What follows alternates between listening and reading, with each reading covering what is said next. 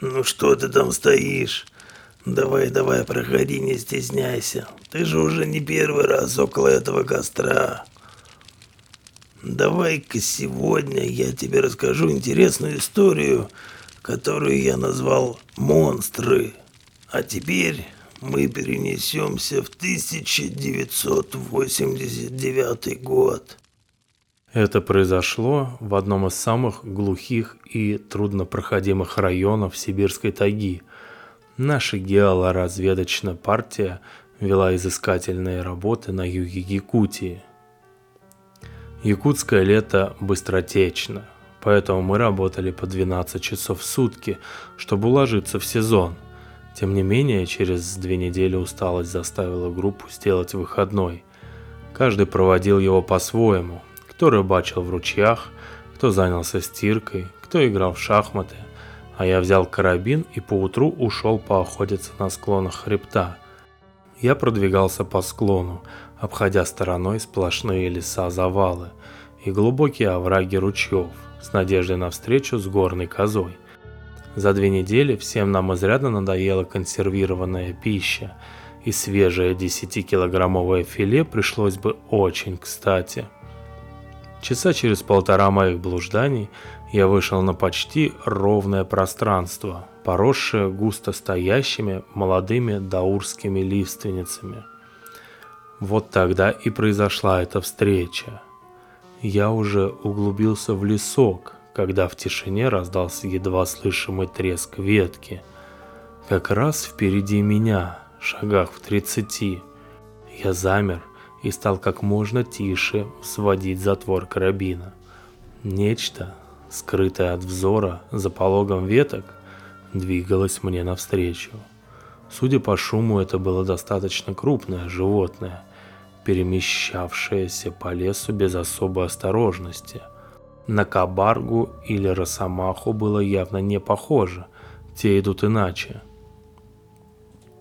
Я уже слышал дыхание этого существа, а через минуту впереди дрогнули ветки, и показалось оно. От первого же взгляда на него у меня зашевелились волосы на голове, и кровь застыла в жилах. А что чувствовали бы вы, если бы перед вами в двух-трех шагах в глухом лесу, от которого до ближайшего населенного пункта тысячи километров, вдруг предстал воплотившийся в реальность монстр из фильма ужасов. Жуткий упырь, желтокожий, с коричневыми трупными пятнами на лице. Но это был не бред, не страшный сон. Я видел его голый череп, глаза, руки, одежду, серую куртку и черные брюки. Чувствовал, что существо тоже настороженно разглядывает меня – это длилось несколько мгновений. Потом она утробно застонала и метнулась в чащу. Опомнившись от страха и призвав на помощь весь свой здравый смысл, я стал думать. Начать преследование, чтобы раскрыть эту потрясающую тайну, или рвануть назад без оглядки. Мои ноги настойчиво требовали второго, но все же победила душа геолога. Я отправился по следу умчавшегося существа – Конечно, теперь я двигался крайне осторожно, останавливаясь и прислушиваясь, не спуская пальца с взведенного курка. Примерно часа через два я увидел, что лес впереди меня обрывается обширной поляной, расположенной как бы в огромной чаше. На поляне стояли в хаотичном порядке 10-12 срубов под плоскими, поросшими травой и мхой крышами – Некоторые строения напоминали бараки, другие – обычные деревенские дома. Странный это был поселок, скажу я вам. Часть крыш и дворов были накрыты камуфляжными сетками, а сама поляна обнесена забором из колючей проволоки. И тут я увидел людей. Они были одеты, как и встреченное мною существо, в серые робы – один за другим эти люди медленно выходили из большого барака и как-то сонно, опустив головы, брели в сторону строения, стоящего на другой стороне поляны.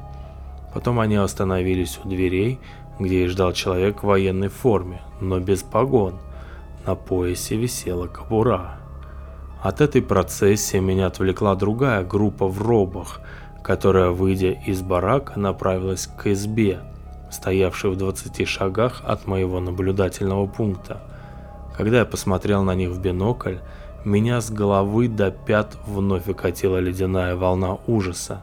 Передо мной находилась компания монстров, еще более страшных, нежели встреченных мною в лесу. Это были ожившие творения чудовищных фантазий.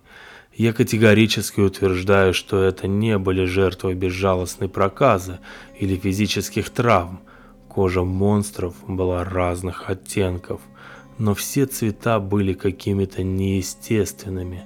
Таких не встретишь ни у одного из существующих на Земле народов. Представьте себе, например, оттенок сплошного во все тело пятидневного синяка с желтизной, пробивающейся сквозь побледневшую синеву, или розовый, словно с головы до пят существо обварили кипятком, или зеленый, будто и не кровь у монстра в жилах, а хлорофилл. Но еще чудовищнее были их тела. Повторяю, я уверен, что их уродство не является следствием травм или лепры, изгрызающей человека заживо. Здесь было что-то другое. Судите сами. У одного существа, например, на обеих верхних конечностях, язык не поворачивается сказать руках, было по три пальца. Подозреваю, то же самое у него и на нижних. Так естественно и легко они ими управлялись. Это, очевидно, были не приобретенные, а врожденные уродства. У других существ вместо ушей были видны небольшие отверстия, в туго обтягивающие череп кожи. У третьих не было носов, по крайней мере в нашем общепринятом представлении – на месте носа лишь чуть-чуть выпирала переносица, и в подтверждение моей мысли о врожденном характере уродств навстречу этой группе из дверей избы вышла другая. Было совершенно очевидно, что передо мной потомство. Они были субтильней и куда меньше ростом, но их чудовищные черты и цвет кожи являлись копиями взрослых особей – это было страшно. Монстры воспроизводили себя. Из дверей третьего барака потянулась еще одна группа в робах. Они двигались чуть дальше от меня, но рассмотреть их не составляло особого труда. Эта группа удивила меня иным. Безусловно, передо мной были люди. Без каких-либо внешних уродств, глаза осмысленны, нормальный цвет кожи. Но важно было другое. Их руки оказались скованы тонкими, но, видимо, крепкими цепочками, а охрана, окружившая людей в робах, была многочисленной. Похоже, подумал я, эти скованные ребята куда опаснее стоящих свободно и без особого наблюдения страшных вурдалаков. Как я понял, всех их вели на некий медосмотр – Сначала вышедший из избы врач, без халата, но в той же военной форме без погон, сделал каждому монстру укол. У некоторых небольшими шприцами взял кровь, или что там текло в их жилах. Слил содержимое в пробирке, затем после визуального осмотра отобрал трех монстров, взрослого и двух детей, и завел их в избу. Да, и еще одно весьма любопытное наблюдение – Врач обследовал каждого с помощью дозиметра. То, что это был именно дозиметр, я не сомневаюсь. Геологи постоянно работают с самыми различными приборами, определяющими уровень радиоактивности. Показательный факт не находите? Что еще рассказать? Вокруг поселка я не заметил просек и тем более дороги. Это говорит прежде всего о том, что попадают сюда только по воздуху. Кстати, большая круглая площадка в центре поселка вполне могла служить для приема вертолета. Я хотел подкрасться ближе, но тут меня заметили. Не люди и не монстры, а обыкновенные собаки. Такие черные, большие. Видимо, я неосторожно произвел шум. А может, ветер изменился и потянул в их сторону. Так или иначе, но до того поразительно безмолвный поселок, за все время я не услышал ни одного человеческого слова, лишь шарканье ног. Вдруг огласился яростным лаем, и из-за дальнего барака выскочили собаки. Я, не раздумывая ни мгновения, выскочил из своей засады и бросился на утек. Дорогу назад я помнил хорошо, поэтому не было необходимости размышлять о маршруте. Ноги несли сами. Мне пришлось продираться через густой подлесок, перепрыгивать ручьи, нагромождение валунов и упавших деревьев. И все это сбивало дыхание, отнимало силы. Настал миг, когда мне пришлось остановиться. Я замер, стараясь дышать как можно спокойней, хотя это вряд ли получалось. Сердце с безумной частотой, как колокол, стучало, казалось прямо в мозгу. Я ждал собак. Но мне было уготовано куда более жуткое испытание. Вместо черных теней среди деревьев на меня надвигались человеческие фигуры. Но это не были охранники. Меня преследовали существа в серых робах, освобожденные от своих цепочек, и несколько желто-лиловых и розовых монстров. Они бежали организованной цепью, почти прогулочной трусцой, не издавая ни единого звука и не глядя себе под ноги.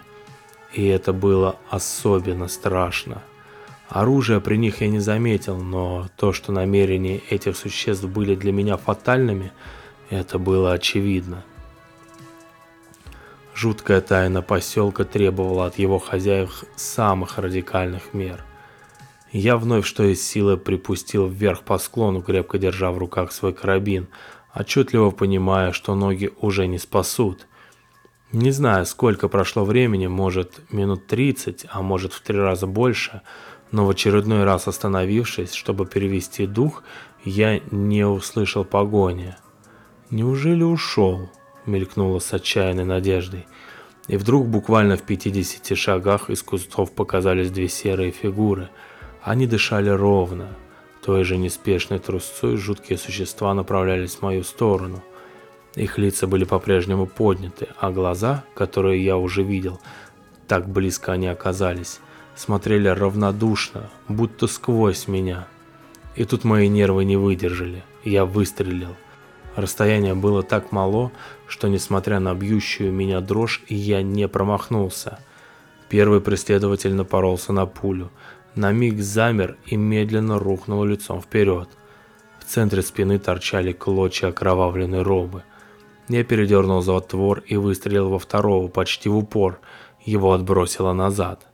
Не ожидая появления других преследователей, я стал карабкаться по ставшему уже весьма крутым склону, Пройдя вверх метров сто, оглянулся. То, что я увидел, заставило меня закричать от ужаса. Убитые мной монстры трусцой приближались к склону, по которому только что я взобрался. Увидев, что монстры, несмотря на полученные ими раны, продолжают преследование, я выстрелил в их сторону еще раз и, ломая ногти, полез по каменной гряде. В этой части хребет был хоть и крут, но не столь высок. Поэтому уже через полчаса я оказался на его почти плоской, безлесной вершине. Перед тем, как начать спуск, оглянулся назад.